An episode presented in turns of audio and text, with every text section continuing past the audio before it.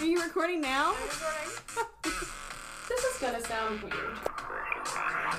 Things are about to get weird. Just get to the murder. I like Now, some I do have Ugg slippers, and I do wear them religiously. rich bitch. I got them on Black Friday.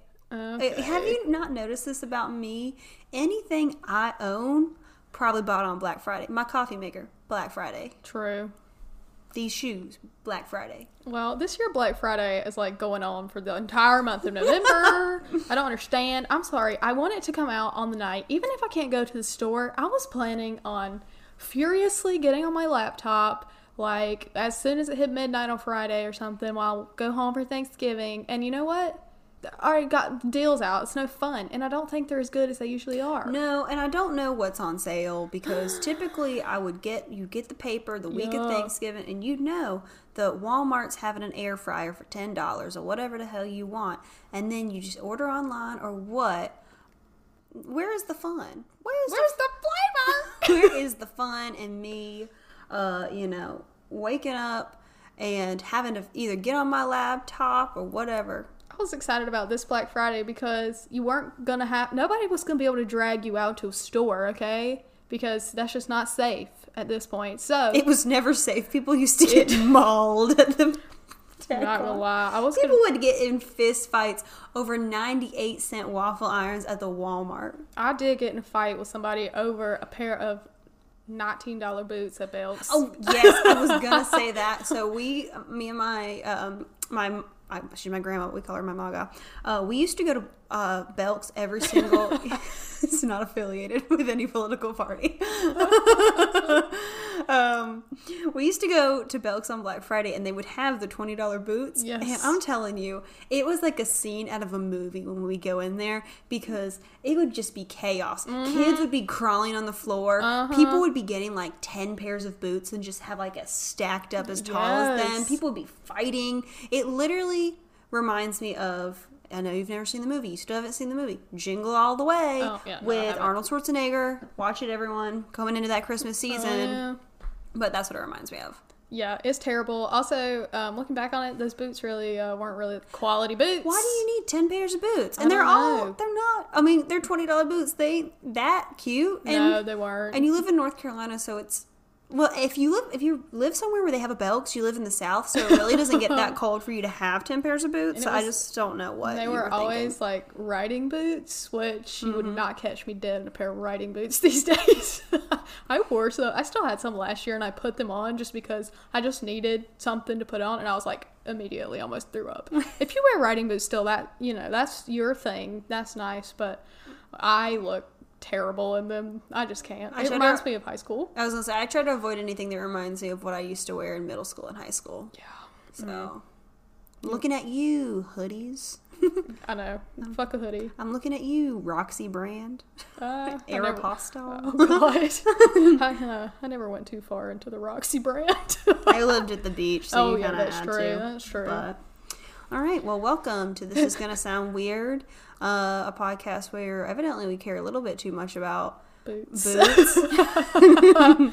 um, this week's theme is Family Man murders. Um, oh, Taylor, I'm gonna let you go first because I went first last week. Are you gonna let me go 1st Mm-hmm. I think I would like to defer. like to defer this option till next year. Well, you don't You have to can- wait too long. You get to tell two stories every week until we hit January, and then I'll then I'll come back. I think we're gonna lose some followers if I do that. You They're think gonna be yeah. I think there's Think probably so? there's probably people that are Team Sydney and Team Taylor, right? I hope so. Can we get T-shirts made? we'll make T-shirts out of uh, bubble paint, and we'll sell them to y'all. I used to make a lot of those back in my middle school days. I get those iron-on letters from AC Moore. Yeah, Team Sydney, Team Taylor, and then Sydney will feel bad when everybody buys Team Taylor shirts. Just kidding. Sometimes I realize that um, not only do I have a southern accent, but I don't enunciate very well, and so I'll literally be listening to my own self on the recording, and I'm like, "What, what the fuck did I just say?" Like, no, it sounds like I'm eating like a piece of chicken, and I just don't know how to talk. She's got a piece of tobacco in her mouth. Be throwing up. Anyways, sure, I'll go first. Fine, whatever. All right. Tell me what's your story on? So I'm doing John Wayne Gacy. Ooh, I've never heard of him. I haven't either until this. Just kidding.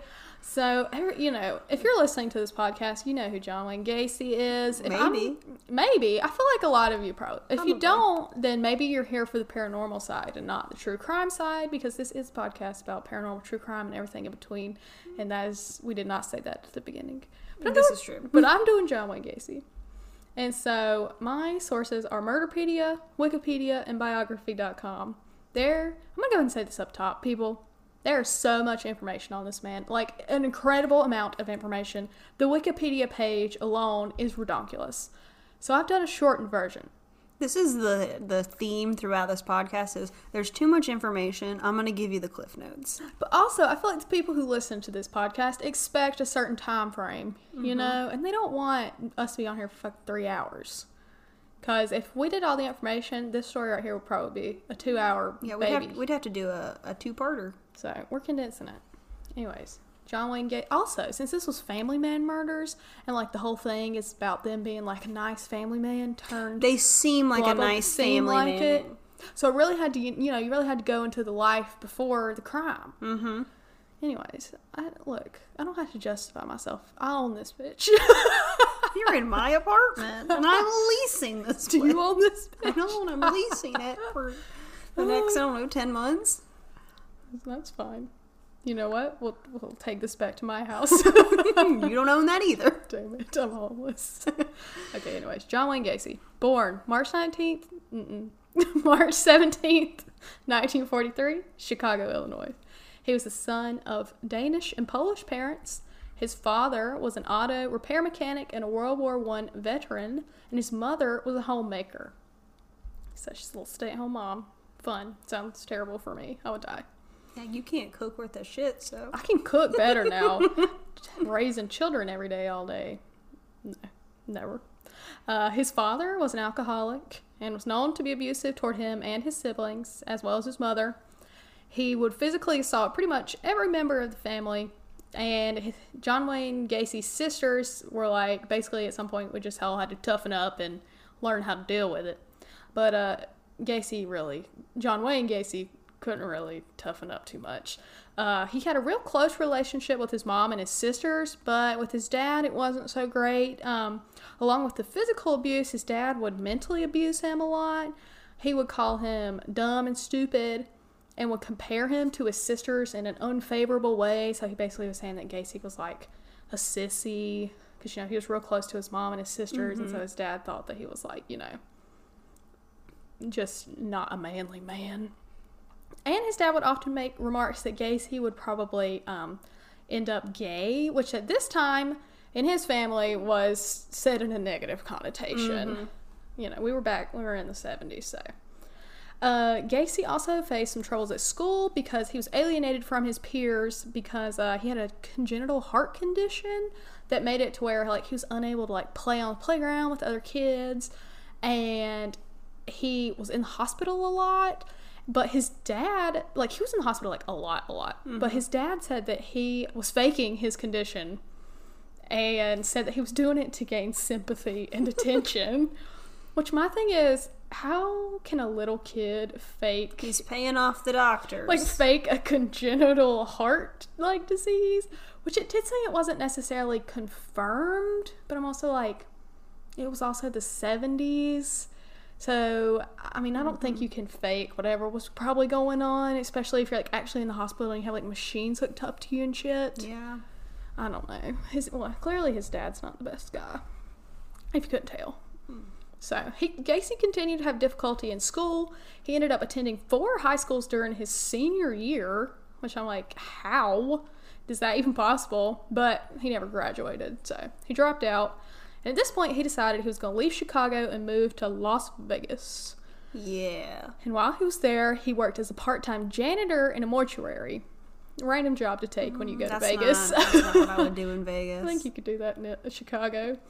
Um, but he was unhappy in Las Vegas and ended up moving back to Chicago uh, just a few months later. Now, while he was there, what was said to have prompted his move back was uh, was pretty odd. So one night he was working at the mortuary. You know, he was a janitor, so he worked there at night.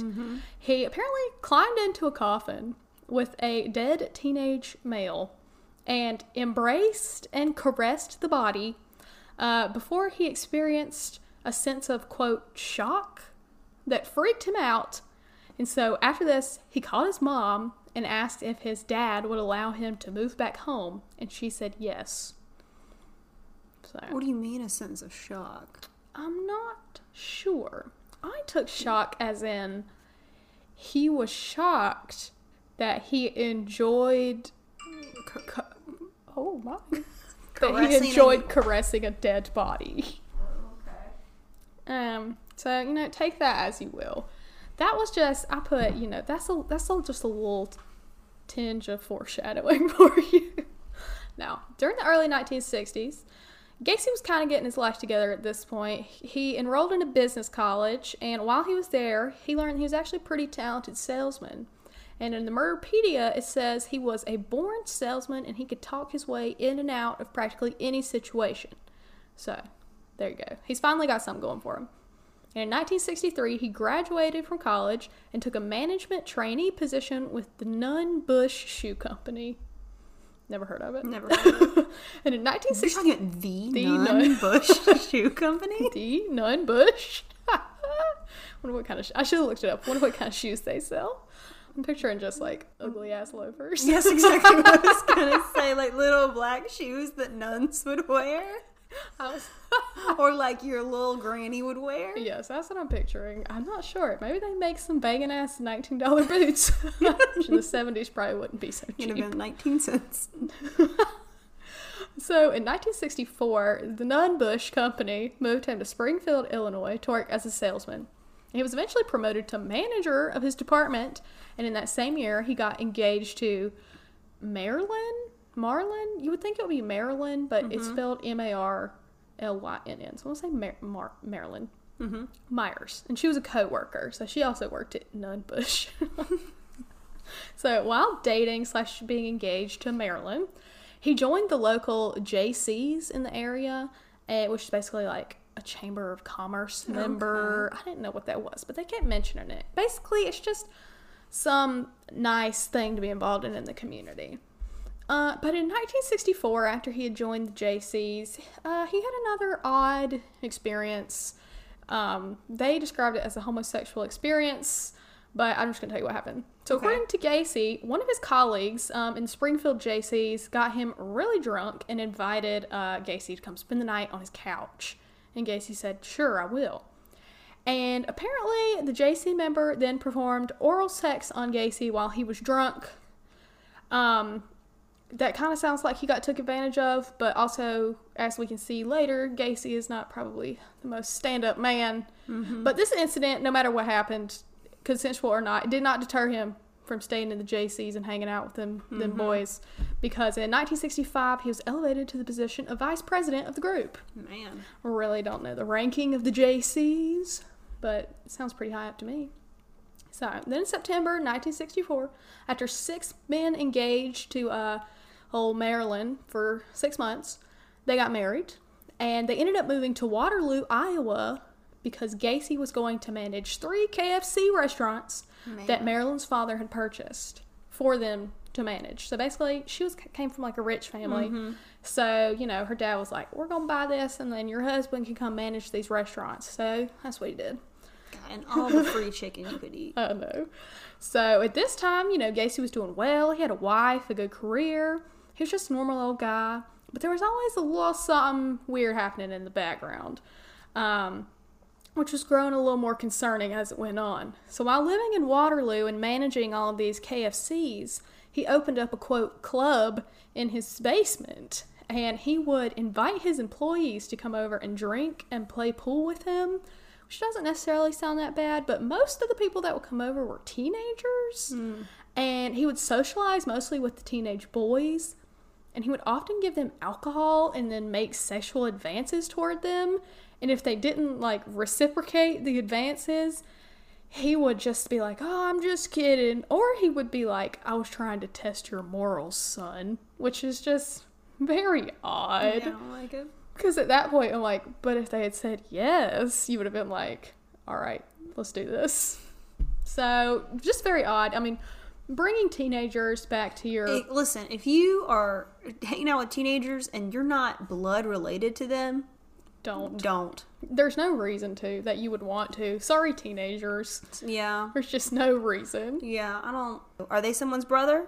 Yeah, for real. And even if they are, still weird. No. If you look, if you are over the age of 21 and you want to drink with somebody, drink with somebody over the age of 21. You know, yes, and if you want to drink with somebody and you don't know somebody, go to the local bar. Find you a friend. Mm-hmm. Don't find a teenager. Yeah, go go to a restaurant and sit at the bar and talk to the bartender if you got to. Honestly, befriend an old man. They would love that. This is true. Old people love to just sit in random public places. Yes. They, like drink a coffee in the middle of the mall or something like that. I'm so good at chatting with old men in bars. Mm-hmm. I think it's because, like, you know, my dad, my family on like, you know, car business. And so there's, I always just hung out with, like, old car salesman men all the time. I know how to go back and forth with them. They really like me. But sometimes I think it gets a little creepy because, you know, they think I'm cute or something. It's okay.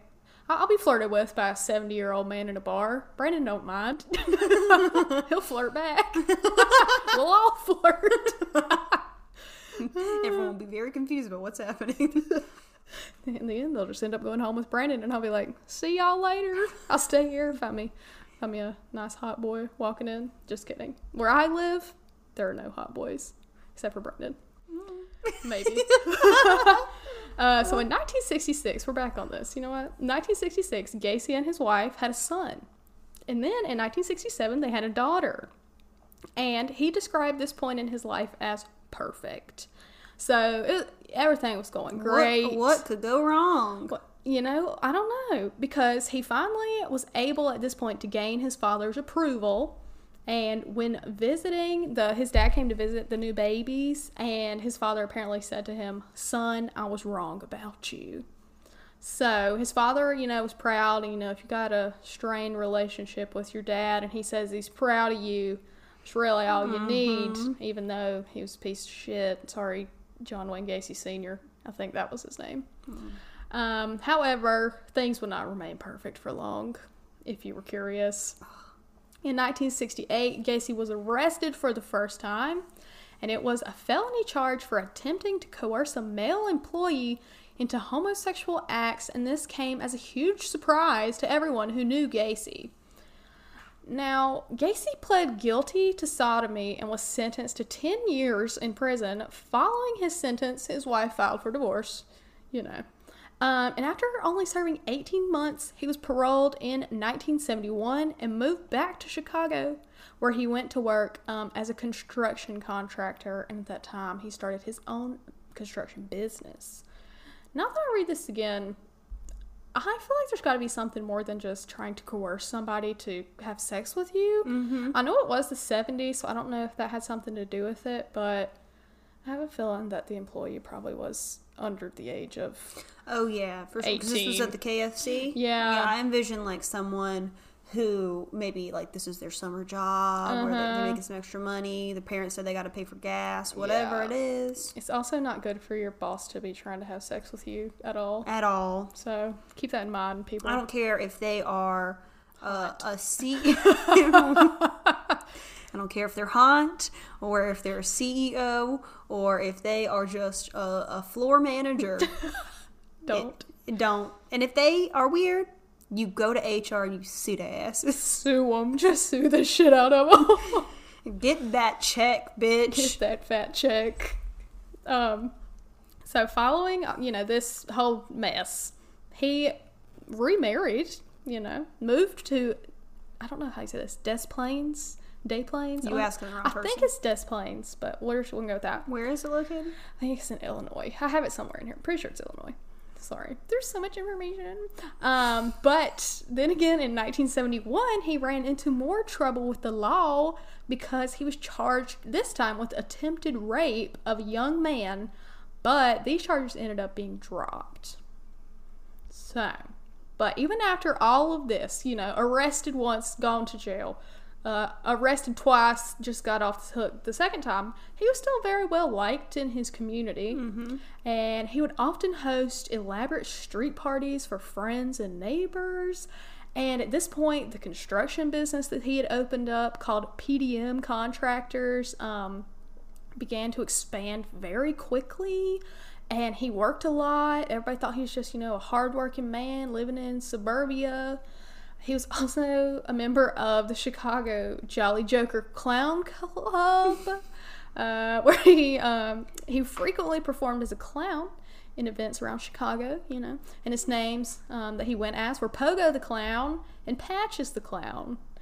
Now, if y'all haven't seen his clown pictures, creepy. I would never want that man around me at all. Yeah, it's also, but I think about it like if you are a kid in the neighborhood and you know that it's just Mr. Gacy that lives down the street, True. you know, you probably don't think anything of it. You're like, well, I mean, his makeup could be better, but it is what it is. Yeah. You know what I mean? I also think that at this point, clowns weren't as creepy as they are now. I think, think that so, he really Made them. made them and then from there and then you know stephen king saw it and just ran with it Yes, and American Horror Story continued to run with it with that. You what was well it? that was based off of john Yeah.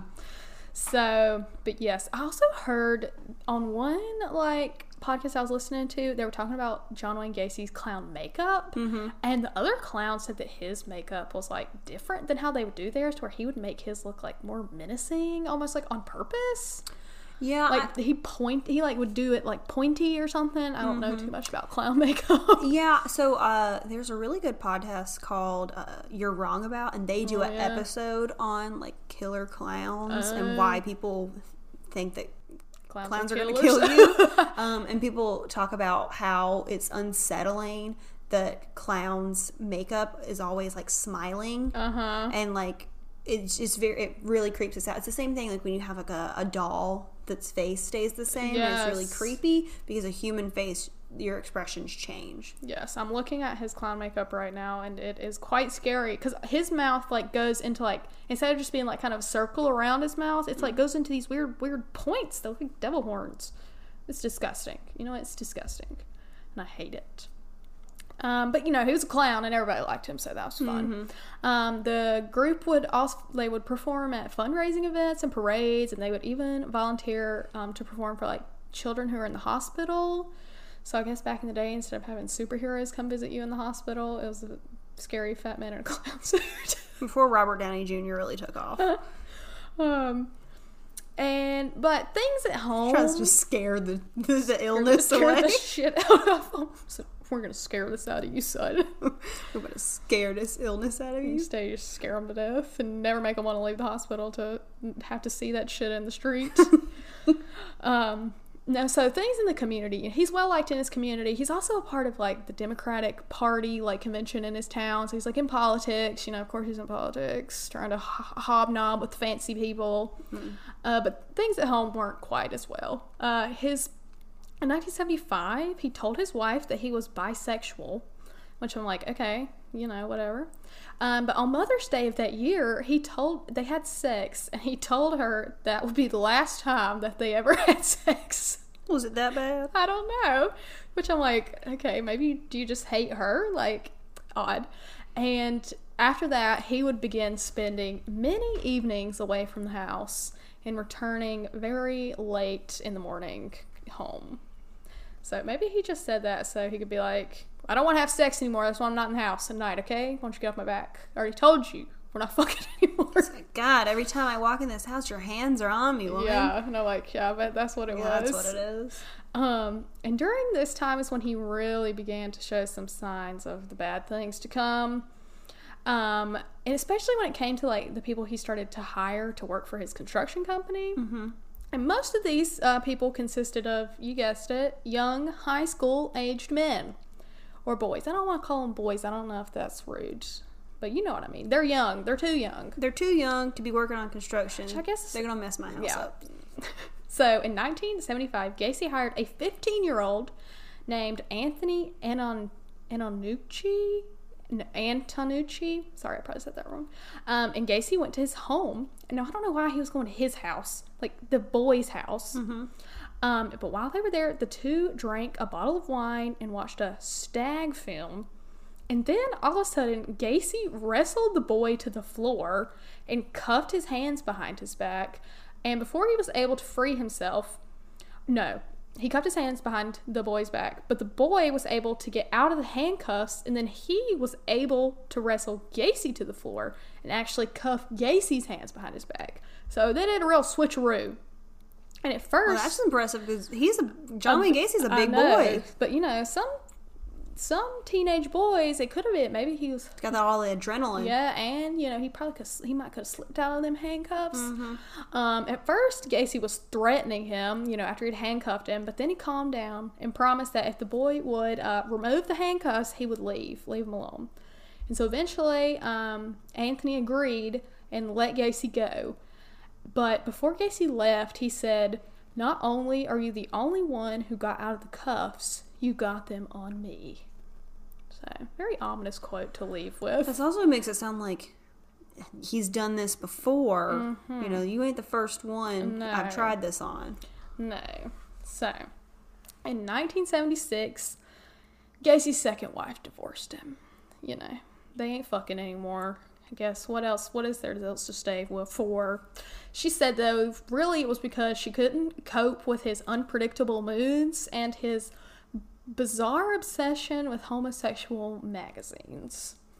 Which on its face isn't weird, clearly, but you know, if you're married and you got this secret life and you're never showing up at home and you're like, I'm not gonna fuck you, lady, like, leave me alone. I guess at that point you're like, why are we together? It's also just I feel like if you're in a relationship and your your man is watching is like looking at any magazine yeah. of somebody sexually, I'm gonna be like, this is an issue. Brandon's looking at a magazine. Lord of mercy. Where do you get that magazine from? we don't get magazines.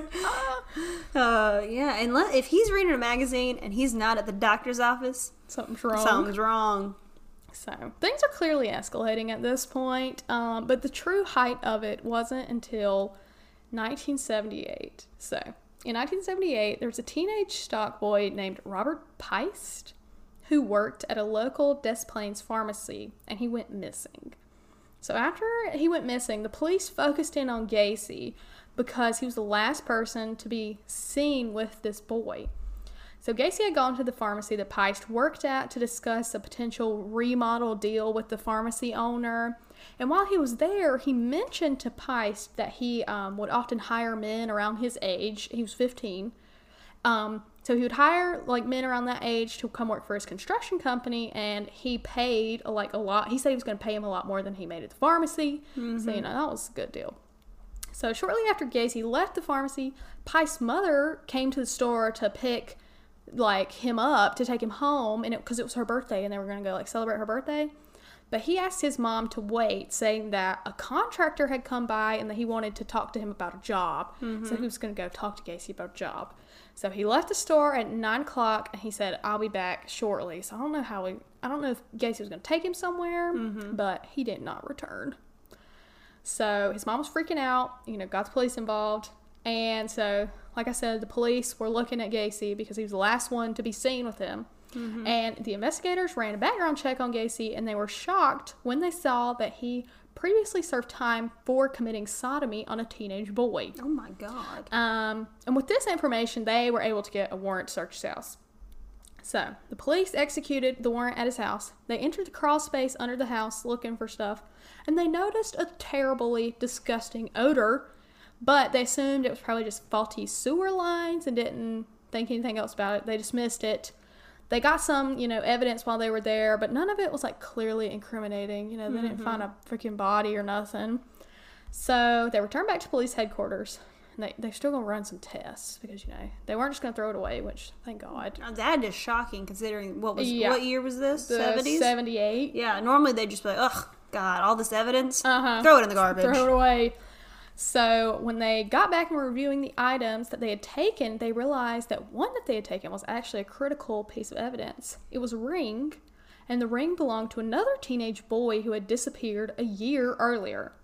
And with this information, the investigators were like, "Oh fuck, we got we got a serious problem here." That's exactly what they said. Um, so based on this, they were able to get a second search warrant for Gacy's house. This time, you know, they were really going to go get him.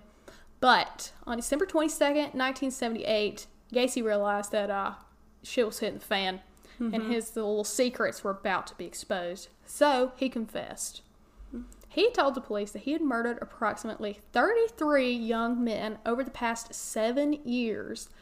And he even drew the police a detailed map to the location of 28 shallow graves that were under his house and garage. And he also admitted to dumping five others in the Des Plaines River. That's so They hadn't many found- people in they- like the they- same town. Yes, because it's weird because I mean, like it makes sense that someone could get away with it for a long time if they were moving around. Uh-huh. But the fact that it's all in the same town, he seems to be pretty well known. Uh-huh. You know what I mean? Like, I feel like a lot of these people probably worked for him in some capacity. Mm-hmm. Like, when it, someone didn't think, "Hey, John, didn't didn't Rick used to work for you?" Yeah. you know what I mean? But I think, which I'll kind of get to how he kind of got them, which maybe makes a little sense as to how he could do all this shit. So, like I said, as you can tell, there's a lot of victims. So I can't like on the Wikipedia, it would tell like what happened almost to each one, but he pretty much did the same thing to all of them. Most. So I'm just gonna tell you his basic mo, pretty much. Um, so he would usually lure one victim to his house, but on occasions he would lure two. Some he would lure with the promise of a job with his construction company, and others he would just offer them to come drink or do drugs because they're young. And and some of them he would say like he would offer them money for sex, which I don't know how um, accurate that one is, and you'll see when I get further in. So his victims included people that he knew, and he would also grab people from the Greyhound bus station and hmm. something called Bughouse Square, or just people off the street. So like if he was grabbing people from the bus station, it maybe not have been people that were like local to the mm-hmm. area. It could have been like runaways, you know, Yeah. like teenagers who were like trying to get away from their house. So like maybe they were like way far away from home and they nobody's really realizing what happened to them. So some he would take by force, and others he would pretend to be a police officer, and that's how he would get them to come with him. So once Gacy got them to his house, he would give them drugs and alcohol and try to gain their trust. Mm-hmm. Then he would pull out a pair of handcuffs and say he was going to show them a magic trick. Mm. And sometimes he would say, you know, I'm a clown. This is part of my clown act. Not necessarily weird. He'd be like, yeah, okay, sure, whatever. And then he would typically cuff his own hands behind his back first and then release himself. And be like, oh, you see, that was cool. I did that. And then so he'd be like, you know, offer to show the victim how they could also do the trick. So once he would handcuff the victim, he was said that he would make some sort of statement like, the trick is you have to have the key. And they would not have a mm-hmm. key. So then, with the victim restrained, he would proceed to torture and rape them. He would sit on their chests, burn them with cigars. This was weird. He would make them pretend to be a horse and like like try to ride them around. Is very odd. Mm-hmm. And he would often violate them with um, objects, inanimate objects. You know, that's all mm-hmm. I'm going to say at this point. That's bad. It's mm-hmm. bad. Torture. We know what torture is, and it's no bueno. I'm sorry I said that. I don't know why I, I said why that. you said that. It's not that. good though. I agree. It's not good. Um, but he would typically actually murder them by placing a rope tourniquet around their neck and tightening it. And as he would do that, he would say to them, "This is the last trick." So just fucked up. Like not in, not only is is he killing you, he's like fucking with He's your just mind. being an asshole. Yes, he literally is just being an asshole. And so after he killed all these men, he would place their bodies under his bed for 24 hours and then bury them. I don't know what the fuck that's about. That just seems like This isn't a tooth. so waiting for the fucking weird. Yeah, nobody's gonna come pick it up from you. This is fucking weird. Um, and so his murder trial began in 1980 in February, and it was a five week trial. And during this, the prosecution and defense called over 100 witnesses to testify. And before the trials, he tried to convince his defense attorneys that he like had a multiple personality disorder. And he said he had four personalities, which were the hardworking, civic-minded contractor, the clown, that was just one of them, the active politician, and the policeman called Jack Hanley, whom he referred to as Bad Jack. He claimed that Bad Jack was the one that killed all of these men because Bad Jack detested homosexuality and viewed male prostitutes as weak, stupid, and scum. He considered his victims male prostitutes, but I don't actually, there was really no evidence to say that any of them, sorry, I said prostitutes because that's what it said. I meant sex workers. None of them were actually sex workers, I don't think. And I said, even if they fucking were, it doesn't matter because Yeah. They're not, uh, it doesn't excuse you to murder them. But I actually don't think any of them were. They were like 15 year old boys that were trying to like get a job working as a contractor. They weren't coming to him like to get money for sex. Yeah. Um, but after the closing arguments took the jury only two hours to convict Gacy of murdering all 33 people, and in March 1980, he was sentenced to death. Now, all the names of his victims are on Murderpedia, like all the ones that they know. So if you want to go look at all of them, it's very easy to find on the Murderpedia site. There's literally so many. I would just have to sit here and just read a list of names, but you can go on that site and it'll give you a lot of information about the individual ones. You know, I want to respect them, but I don't want to just like throw their names out and be like, there you go. Um, so he sat down for his last meal, Gacy. 1994, he ate fried chicken, french fries, Coke, strawberry cor- and strawberry shortcake. Um, yeah, it sounds like a good meal, but that, fuck him, he shouldn't have been able to eat that. The fried chicken is uh, funny because he was a KFC Yeah. worker. Uh, and the guards described him as chatting and just talking up storm. Yes, that is normally how it goes. I I actually called Taylor the other day because I was talking to someone that I know who used to work like as a security guard at the like central prison here in North Carolina, and uh, she had met Henry Wallace. Which you know, if you don't know who, Henry Wallace is, go back to our Hungry Murders episode. It's like one of the 1st mm. ones, mm-hmm. and she described him as being very friendly and chatty, but like mm. obviously he had done all these horrible things. But like that's what's scary about these people is they kind of just like turn it off and then turn it back on. Mm-hmm. But he didn't say friendly and chatty for very long because just after midnight, May 10th, 1994, Gacy was executed by lethal injection, and his last words were, Kiss my ass. uh, and that's the end of this god awful story. Now, uh, we were going to do Family Man murders. I obviously wanted to do BTK, but it's too much. it's too too much And I was like, you know what? I'll do John Wayne Gacy. Everybody knows him. But then I forgot that I actually don't enjoy this story um, at all because it's just bad. I know everybody gets like the whole kitschy clown thing is funny. I don't think it's funny. I just think it's creepy. And so I'm sorry I had to tell y'all that story. but I know that some people like that because I mean, everybody has a serial killer that fascinates them. So I'm sure this one fascinates some people. It doesn't fascinate me, but I told you that story anyway, so you're welcome. thank you um it's not my top one but i do distinctly remember when i was younger like i don't know when you know what back when i was on my desktop computer at my Uh-huh. home uh i remember someone talking about like oh there's this like a real killer clown and i was like what and i remember googling it Uh-huh. as like i don't know maybe maybe a middle schooler i don't know Yeah. and i remember seeing the he has like paintings that he Yeah. drew of clowns and i was like this is insane so And he's just, I don't know. And I didn't realize, I don't think I realized like how young his victims were. Like they were children. Mm-hmm. And that's just. when it's 15 like freshman Yeah, year of that's college literally or high like- school freshman year of high school yes, that's it's literally so young. And this was clearly just like a bad case of well, he's clearly evil, but it's clearly some like repressed sexuality, which is unfortunate because the at that time, you know, that was bad, like that happened to people, but um, it's not an excuse to murder a bunch of people at all.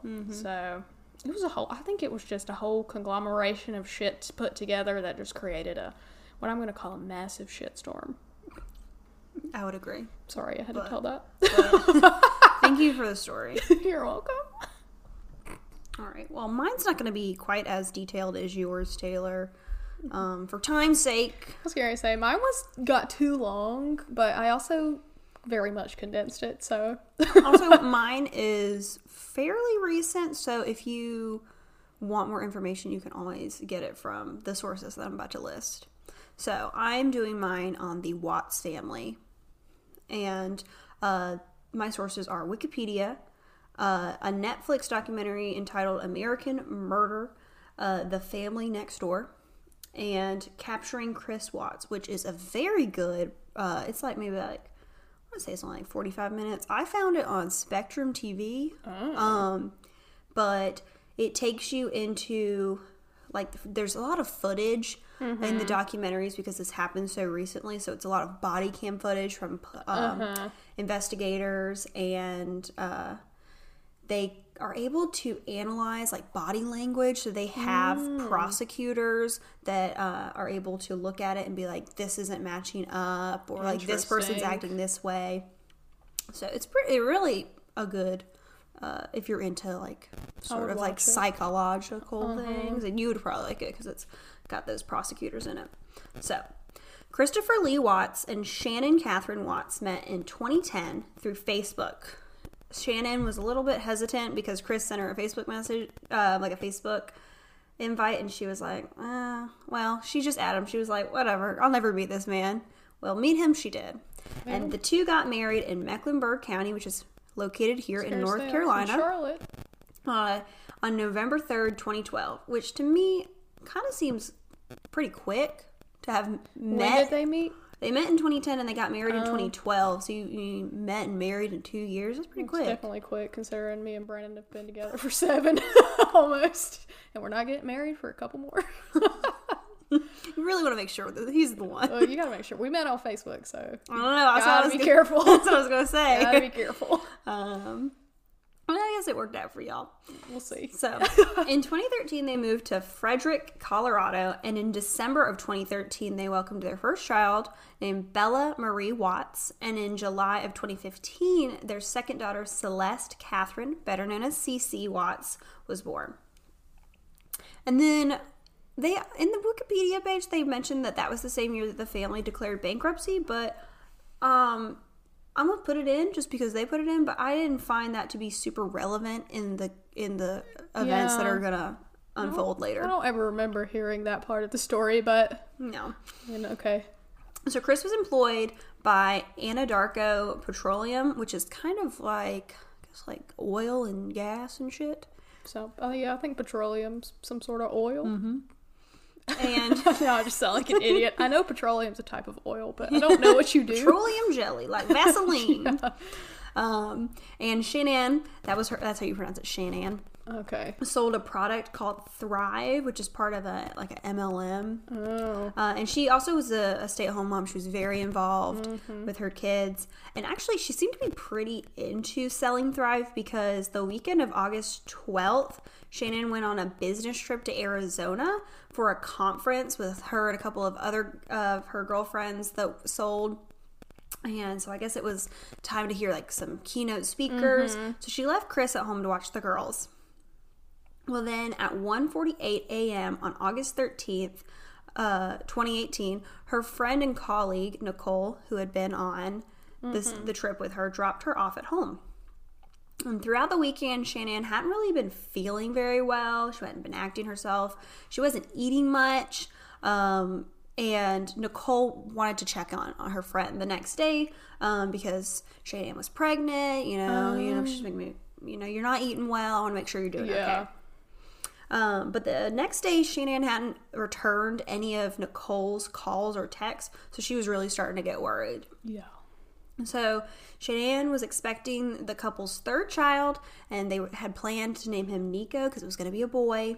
That's kind of Um, cute. Yep, it was going to be Nico Lee, and uh, she was 15 months, or sorry, 15, Whoa. she was 15 weeks pregnant at the time. Uh, and that morning, she had an OBGYN appointment, which she missed, as well as a business meeting, which she had also missed. And this was very unlike Shannon to not answer her phone mm-hmm. and to miss appointments and not tell anyone. So after Shannon didn't meet, show up for her meeting, Nicole was really getting worried. yeah. She decided to go over by the Watts family and see if everything was all right. When she arrived at the home, it was 12:10 p.m. and she found Shannon's car in the garage. She tried knocking on the door, but no one answered. It really didn't seem like there was anyone home, but she was she was worried, you know, maybe her friend had you know wasn't feeling well, maybe she was passed out. So she calls the police. She notifies Chris, Shannon's husband, what's going on, and Chris says he'll he'll be home. Um, he, he drives home from work. When Chris arrives, an officer is there to conduct a welfare check, and this is around 1:40 p.m. So Chris arrived at home and gave the police okay to search the home.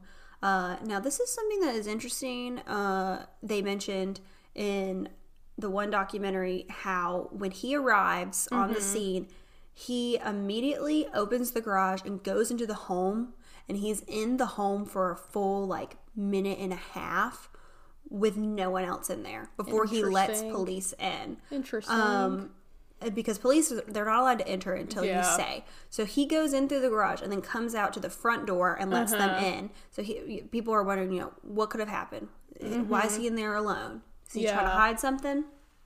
So, upon searching the house, they found no sign of Shannon or the girls. However, when they searched Shannon's car in the garage, the girls' car seats were still in there, and they found her wedding ring on the uh, on the bed in the master bedroom. Shannon's purse containing her phone and keys were also found on the scene. So obviously, she she like she didn't take she didn't anything. take anything. It wasn't like, like- she like went to the store and then something happened. she Also, like somebody would have had to get her. It seems like because Mm-hmm. her car's not there. Her car's there. Well, what's interesting is while searching the house, investigators noted how clean the house was and how everything seemed like perfectly in its place, which you would think, okay, if she didn't leave Yeah. with her purse and the girls, then someone had to come into her home. yeah. But if someone came into her home and attacked her, then wouldn't things be out of place? You would see something knocked over. You would see the bed wouldn't be made. The bed was made. You know, everything was in its place, and nothing really seemed out of the ordinary, which in turn seemed out of the ordinary. Yeah. So Chris initially told police he had no idea where Shannon, Bella, and Celeste, otherwise known as Cece, might be, uh, and he had not seen his wife since 5:15 that morning when he left for work. So the next day, August 14th, the FBI and Colorado Bureau of Investigations joined the uh, the investigation, and they were officially declared missing people. Mm-hmm. Flyers were looking for Shannon and the girls were distributed throughout the area, and they had cadaver dogs going around the home looking for the girls. but Chris gave interviews to local news stations pleading for the return of the girls. But neighbors noted that Chris wasn't acting like he typically did, which I mean, you could just chalk that up to, you know, he's in a stressful situation. True. Um, he typically is very reserved, doesn't talk very much. But during these interviews, he spoke a great deal. He was giving almost too much information to the police officers, um, and he was fidgeting. But you know, I guess everybody acts a little bit differently. But in the uh, one documentary, they really pick apart different, um, like physical movements that he does. Like he might say something, and then his shoulders might shrug. Um, so I've, I've seen the interviews. They are a little odd. He's oddly He's calm, odd- he's- but not calm, and weirdly smiley, but not Yes, smiley. he's, odd, he's oddly calm. He doesn't seem frazzled, and I just think that if, if like my kids, if I had kids and they were missing, I wouldn't be able to keep it together. I would have been if if I had kids and they were missing. I'll be like, if y'all want to interview, y'all can follow me in this car because we're going driving, trying Mm-hmm. to find something, somebody. um, even in like one of the investigators even said like when I lose my kid in the Walmart for two seconds because they've gone to another aisle, like I immediately freak out. Yes. And he's oddly calm, and it's been over 24 hours. Heck, I freak out like that over Brandon. I'm like, where the hell are you? And he's a grown ass man. Could you Mm-hmm. imagine what I'd do over a kid? Oh my god. The town better just pack it up.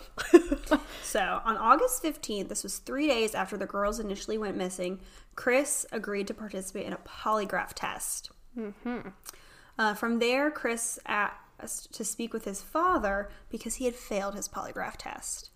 And I will say the woman who gives the polygraph test, she the way she speaks is so well. She initially tells him like, you know, it would be really stupid of you to participate in this if you're going to lie. Yeah. He's like, she's like, because it, it, this is going, we're going to figure out the truth regardless.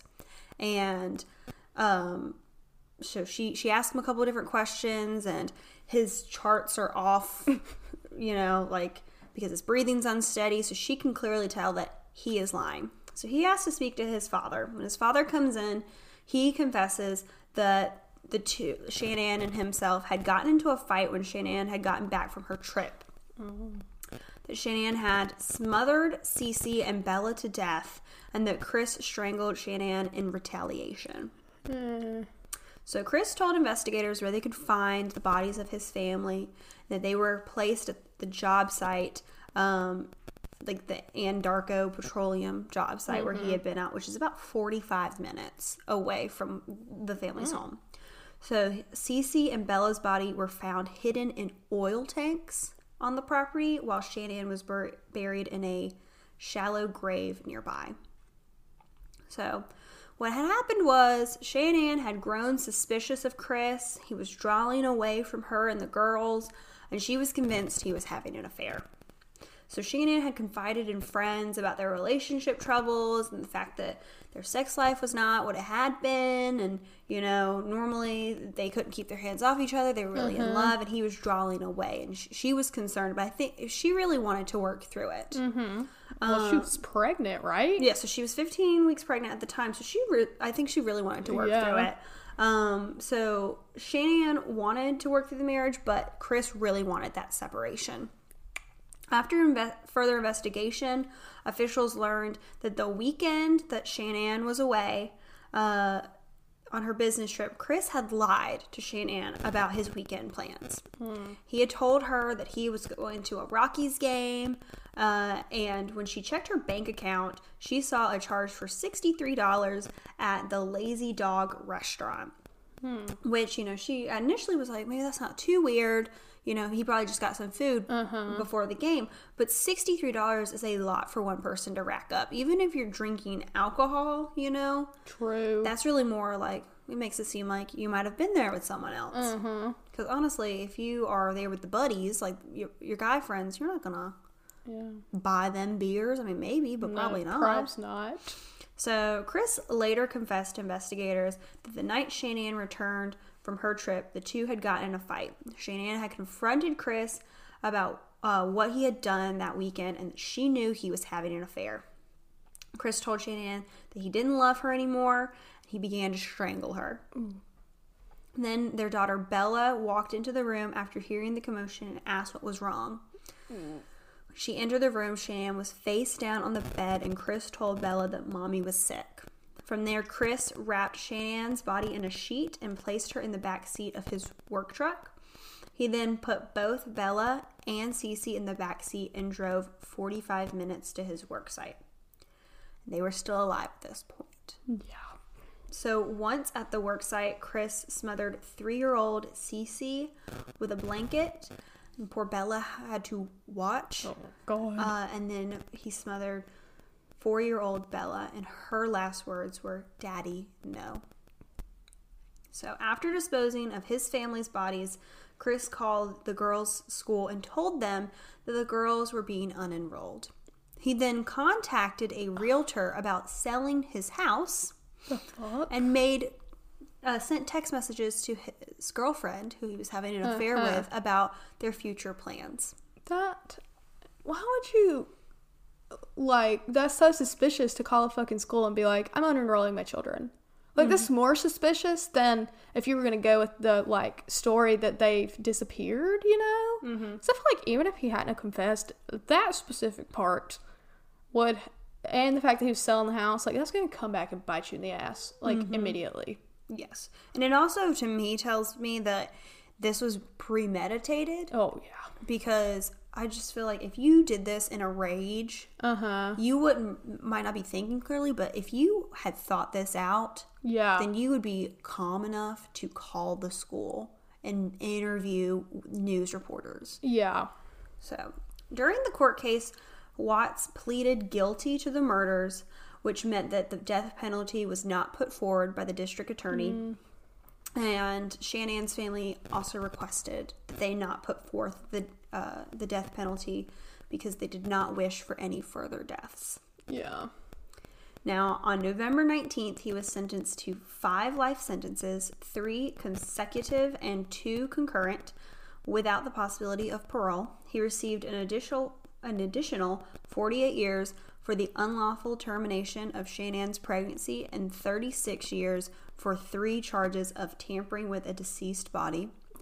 And on December 3rd, 2018, Watts was moved to an out of state location due to security concerns. And on December 5th, 2018, he arrived at the Dodge Correctional Institute, which is a maximum security prison in, I think it's pronounced Waupun, with, I have no idea. Wisconsin, um, to continue serving his life sentences. And then his lawyer actually was interviewed on Dr. Phil, in which case he said that Chris had confessed to killing Shannon after arguing about a divorce and uh, that because Bella had walked in, Uh-huh. that is why it sort of triggered him to, you know, which is so fucked up. Yes, the fact that he killed the children is so fucked up, and I didn't realize till I watched the documentary that he literally drove them 45 minutes still alive. Like, what the actual fuck? Yes, and the so Shannon's body was in the back seat with them. And so they're the whole time they're asking, What's wrong with mommy? Is mommy okay? Where are we going? And Right. it's 45 minutes in the middle of the night. That is re- mm, terrible. It was, mm. Yeah. But that is the story of the Watts family and that piece of shit, Chris. Yes, that Chris is a piece of shit. Um, I the first time, well, actually, when this first happened, my mom was all on top of it. Like she was like, "Have you heard about this?" Like when it very first happened, and then I heard them tell the story on True Crime Garage first, and they played like all of his interviews and stuff, and they are sickening because like he's a piece of shit. And literally in the documentary that you mentioned, when he goes to like his friends, when they're like kind of going around the neighborhood and asking mm-hmm. neighbors, and they go to the neighbor's house, you remember? And Chris is talking to the neighbor, and there's a body cam on the police, and then mm-hmm. Chris leaves, and the police stay, and that neighbor was like, something's not right. They were like, he doesn't act like this Yes. usually. police and neighbors were pretty much onto him immediately, Uh-huh. but because he's such a sociopath, he really was thinking he was getting away with something. Yeah, he was clearly not acting right. And then in the one program that I watched where they analyze his body language, Mm-hmm. when they go over, they go across the street to look at security footage that a neighbor has, uh, and the you know the the neighbor's playing the camera footage on Mm-hmm. the TV. Chris doesn't watch the TV, and Hmm. so they were like he's trying to deflect from that. And never, occasionally he'll look back, but he's trying to deflect from it Yeah. um, because he knows that people are watching him. Also, don't realize how he made it out of. I don't realize how he thought he was going to make it through the lie detector test, which I think you said like it said that he had like really erratic breathing, and I almost like think that he tried to do stuff to like make it seem like he was tam- like it was just messed up, like inconclusive or whatever. Um, but yeah, it didn't it didn't bode well for him. Yes, and then they talked about how, like, isn't it odd that he he doesn't fake any sincerity, Yeah, which you would think he would, but it's because he's can't. he's he physically cannot. He is so such. I believe it's sociopath. He, I don't know. I can't ever remember the difference. it may it may be sociopath. He he may he's got this, and he physically cannot even muster up fake emotion because he's incapable of having real emotion. Mm, it's, it's fucked up. And I'm like, you wanted, like, he had a taste of, like, not having a family because earlier that year, Shannon had gone, flown Yeah. home to North Carolina for a few weeks. And so, you know, he could really Do what he wanted. do what he wanted. He could hang out with his girlfriend. He didn't have a kid, like, his kids. So he really got a taste of life as a single man. And evidently he liked it, but Just get a divorce, you piece of shit. Yes, get a divorce. Um, sorry if you don't like your kids. That's your own fucking fault. You had them, so whatever. Also, if you were a shitty person, Shanann probably wouldn't have wanted you to you know, be around your kids, anyways. Yes, and he said that when they got in the fight that she said he was literally never going to see the kids again. Which, yes, I remember that part, and I was like, okay, maybe you could argue that if your wife is threatening to take your kids away from you, you get so mad that you kill her, maybe. That's not a good excuse, but like in theory, you could claim that that's what you did, but then you can't claim that when you also murder your children. Yeah. So, fuck him. Sorry. This episode So was. sorry that this episode is a real downer. I didn't really think that. Well, I didn't think mine was going to be that much of a downer because, like, I know it's murder, but like that's just. I feel like when you think about those '70s cases, I think people tell like stories like that almost like this is gonna sound bad. They tell them like upbeat, like the mm-hmm. '70s murderers, but I'm like, no, they're fucking They pieces of shit. suck, yeah. But also, I think that we we do not idolize murderers in the slightest. We are fascinating, and I like to tell the stories because I think people need to know like what do you need to look out for. Like you know, you just gotta be careful out here. I'm always just interested in true crime because a lot of times I think that things can be prevented if you just have proper mental health True. treatment. And I think that that's a huge issue. You know, had someone, you know, maybe checked in and diagnosed someone with whatever they had, Uh-huh. know, perhaps people could be saved. So I'm just always very fascinated with the like the psychological Mm-hmm. of it all. That's why I really like Mindhunter. And I want Yeah, them to. yeah. I heard that they're not having a season three, so fuck Damn them. it! Fuck them. Bring it. Bring a season I don't know three. what the fuck Netflix is doing. They're taking Mindhunter. They're not gonna have a third season of Mindhunter, and they're taking The Office off. Are they really? Yeah, thank God I don't pay for my subscription. Damn. Well, I've watched it enough. I don't watch it. I don't watch reruns very often. So, Yeah, well, I'm on Taylor's Netflix. lol. but thanks for listening, everyone. Thanks. If you're still here, um, we're we're doing another episode next week, and I promise that mine is not going to be as Debbie Downerish. Um, it's a surprise week. Yes, so it can be anything. Anything. We're surprising each other. We're not telling each other. Um, I'm gonna be honest. Mine probably will be a downer. Mine's not a downer. I specifically picked one that's not a downer um, because this I knew this episode was going to be a downer. And mine was. I knew what yours was going to be. I knew your story before because now we're having to communicate again about our we stories. fucked up one week. But, so but thanks uh, for listening. Make sure to follow us on Instagram at Gonna Sound Weird Pod.